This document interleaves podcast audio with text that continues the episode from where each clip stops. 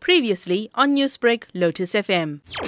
The major thrust of representation that were made on Wednesday night by the faith group leaders across the board was that some of them felt that they should actually be appointed as essential services, be given the opportunity of serving the community.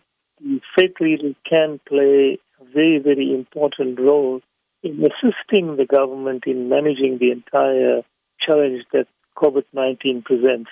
The churches, the mosques, the temple, the temple halls, for instance, and the various community halls could easily be made available for the government to utilize to house COVID 19 patients.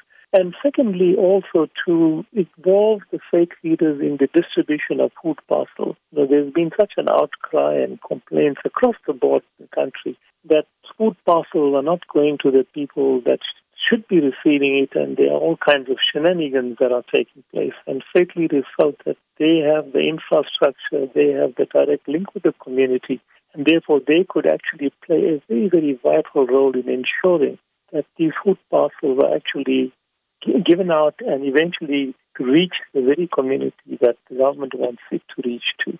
And what was the response from President Ramaphosa and his ministers present? The president and his minister's attitude was yes, they're listening to not only the faith leaders, but they listen to business and they listen to communities and so on. And that they were going to be meeting to take all these representations and to come up with uh, a solution. But he pointed out that, you know, they have two views. One view was from the World Health Organization, which advised them that there should not be a removal of the lockdown immediately and that there should be a phased lockdown. And of course, the advices from his own people are the same, except that there is some view that there should be a lockdown not from level 4 to level 3, but from level 4 to level 2, for instance.